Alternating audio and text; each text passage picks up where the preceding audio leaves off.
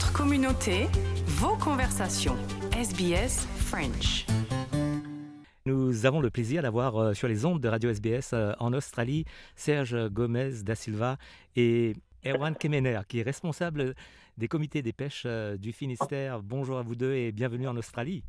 Bonjour. Bonjour. Et Serge, vous êtes à la tête d'une délégation de pêcheurs venus en Australie pour connaître un petit peu plus sur les méthodes de pêche en Australie, plus précisément sur la pêche des langoustes. Vous étiez en Australie occidentale la semaine dernière, là vous êtes en, Tasmanie en ce moment. Un petit bilan de cette visite australienne?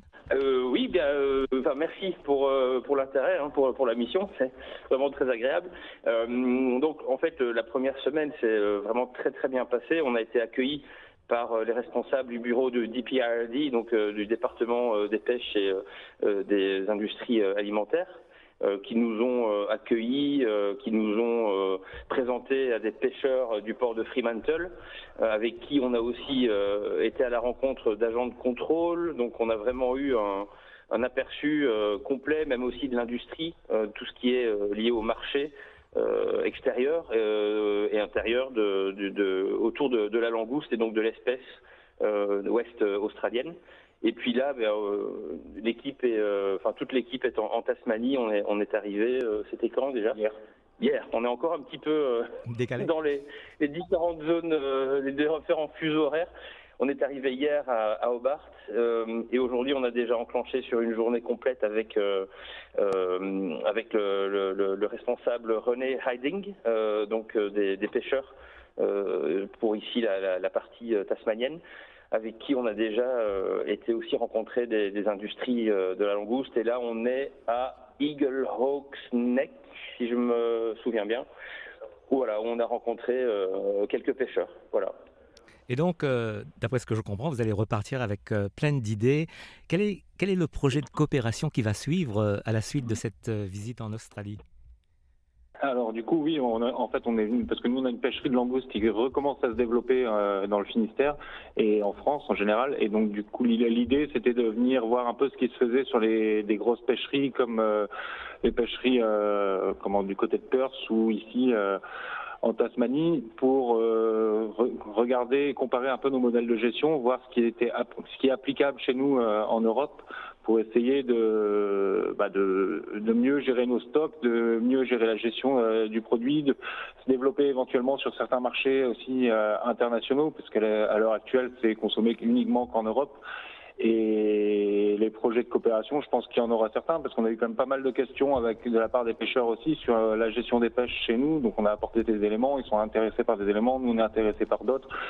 Donc je pense que on va continuer à échanger les uns avec les autres. Ce qui est intéressant, c'est que c'est très lié en fait les projets qui ont rassemblé le plus les, les deux bords. En fait, c'est les deux, les deux, les deux, voilà, les deux pôles de pêcheurs australiens et français, ce sont des questions liées à l'environnement beaucoup, euh, notamment euh, en fait une des, spécificités de la pêcherie euh, du, Finistère, c'est d'avoir mis en place une zone de un cantonnement de pêche, donc une zone hors capture où on peut pas capturer la langouste, et ce sont les pêcheurs qui sont impliqués dans le, suivi et l'évaluation du, succès en fait de, cette mise en place.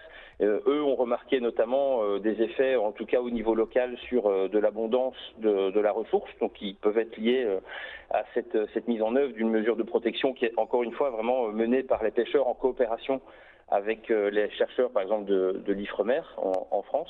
Et ici, on a vu, par exemple, les mêmes, euh, bon, un intérêt pour cette, cette question-là, mais aussi beaucoup de recherches qui sont déjà faites par le DPRD avec, euh, avec euh, par exemple, le Western Rock euh, Lobster Council à, à, à, Fremantle et qui ont, eux, observé, par exemple, des effets déjà du changement climatique, de, de réchauffement de l'eau sur des, des, des, années spécifiques et des tailles, par exemple, qui évoluent et une évolution de la maturité des individus qu'on qu voit aussi parfois, qu'on commence à observer en, en Europe et en, et en, France. Donc là, il y a vraiment des, des croisements de phénomènes et euh, ça donne, en fait, ça a donné plein d'idées pour comment réanalyser les données chez nous ouais. et puis d'échanger avec eux, quoi. Y a-t-il des périodes de, de l'année chez vous euh, où la pêche des langoustes est interdite? Oui, les trois premiers mois de l'année, janvier, février, mars. toute pêche de langouste est interdite et après en mesure de gestion spécifique, on a également euh, l'interdiction de pêcher des langoustes qui ont des œufs et une taille de alors céphalothoracique donc une taille de, la tête qui est de 110 mm soit 11 cm. Et comment se pêche la langouste chez vous avec un filet ou avec des casiers?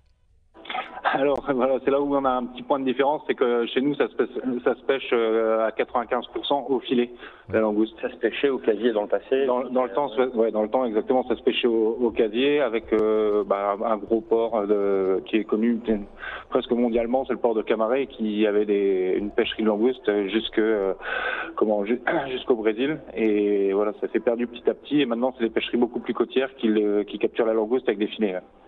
Et, donc, euh, Mais on a aussi, euh, pardon, on a aussi un, par exemple le président euh, du comité, Yannick Calvez, mm. qui lui est un pêcheur de langoustes et qui lui pêche essentiellement que au, casier. Donc il y a encore des, métiers, il y a encore des pêcheurs qui n'utilisent que le casier, mais la majorité sont passés au filet, oui. Est-ce qu'il y a une limite que vous pouvez pêcher non, non, euh, clairement, on euh, là, on n'a pas de limite. En fait, euh, on est parti d'un stock de langoustes, qui est, une production de langoustes qui était de 10 tonnes dans les années 2010. Et depuis qu'on a mis en place toutes ces mesures, on voit que la production augmente tranquillement. Et du coup, là, cette année, on va arriver à 120, 130 tonnes de production. Donc, pour l'instant, tous les indicateurs scientifiques de recrutement sont, sont bons, donc on limite pas les bateaux. Donc, euh, c'est 120 tonnes euh, de langoustes en, moyenne que vous débarquez chaque année? En fait, l'année dernière, on a dû débarquer 70 tonnes. Cette année, on va arriver à 120 tonnes là, en fin d'année. Et on espère l'année prochaine euh, approcher les 170, 180. Et, une langouste se vend en moyenne à combien d'euros le kilo en, ce moment? En ce moment, ça doit être 40 euros le kilo. D'accord. Et peut-être un petit mot sur les, entreprises de, pêcherie dans votre région de France, autour de Brest et de la Bretagne alors euh, nous c'est des alors c'est des bateaux euh, donc qui pêchent pratiquement bah, pratiquement exclusivement au filet et c'est des bateaux qui font une taille allant de 11 à 15 mètres en moyenne. Et après on a comment des ils sont tous pêcheurs euh, pêcheurs ce qu'on appelle artisans en fait des des personnes qui ont les, bateaux à leur compte. Ils sont pas, il n'y a pas de société qui interviennent euh, dans les. Ouais, c'est les patrons pêcheurs. On n'a pas de société externe ou de capitaux externes qui interviennent pour les bateaux. Est-ce que vous avez pu euh, participer à, à, une partie de pêche en, en Australie occidentale? Est-ce que vous avez pu voir les langoustes? Alors ça, ça a été le on a couru après la partie de pêche, euh, mais elle a continué à nous échapper. On a eu, euh, premièrement, voilà, un, des, pêcheurs qui avait gentiment accepté de nous prendre à bord, qui a eu une avarie moteur. Euh, bon, ça arrive. Euh, et puis ensuite, aujourd'hui, on avait l'opportunité, euh, et je pense que ça nous était réservé un peu comme une surprise par les partenaires ici, qui sont vraiment euh, hyper disponibles et très sympas.